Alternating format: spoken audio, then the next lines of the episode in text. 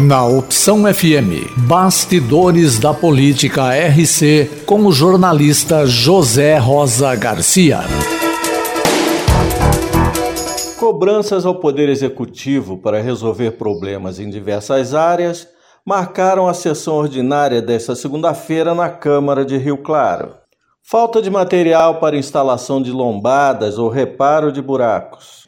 Demora no atendimento a pacientes que aguardam internação e a necessidade de uma definição mais objetiva sobre a volta das aulas presenciais pontuaram os discursos de diversos vereadores. Na ausência do presidente José Pereira por motivos de saúde, os trabalhos foram comandados pelo vice Hernani Leonhardt. A líder do governo, Carol Gomes, e Rafael Andretta, do PTB, também não puderam comparecer a reunião deliberativa do Legislativo. As críticas a setores específicos da administração municipal começaram já no período em que, por quatro minutos, o vereador pode falar sobre qualquer assunto. Paulo Guedes e Serginho Carnevale, por exemplo, reclamaram da morosidade na realização de determinados procedimentos na saúde, apesar da queda considerável na ocupação de leitos destinados exclusivamente aos casos de coronavírus.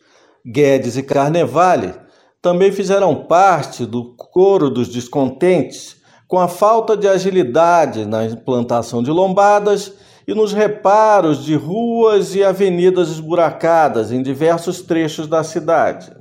Adriano Latorre, Alessandro Almeida, Sivaldo Faísca, Irandera Augusto e Julinho Lopes foram alguns dos que bateram na mesma tecla. O alvo inicial foi a Secretaria de Obras, mas chegou-se à conclusão de que a raiz do problema estaria no setor de licitações, departamento vinculado à pasta de finanças, que demoraria a realizar os processos de compras de insumos utilizados nas lombadas e nos buracos. Tema recorrente, a volta das aulas presenciais foi mais uma vez abordada. A falta de clareza em relação às datas de retomadas das atividades nas escolas municipais centralizou a discussão. De concreto, o que existe é a promessa de que isso deve ocorrer a partir do final de setembro.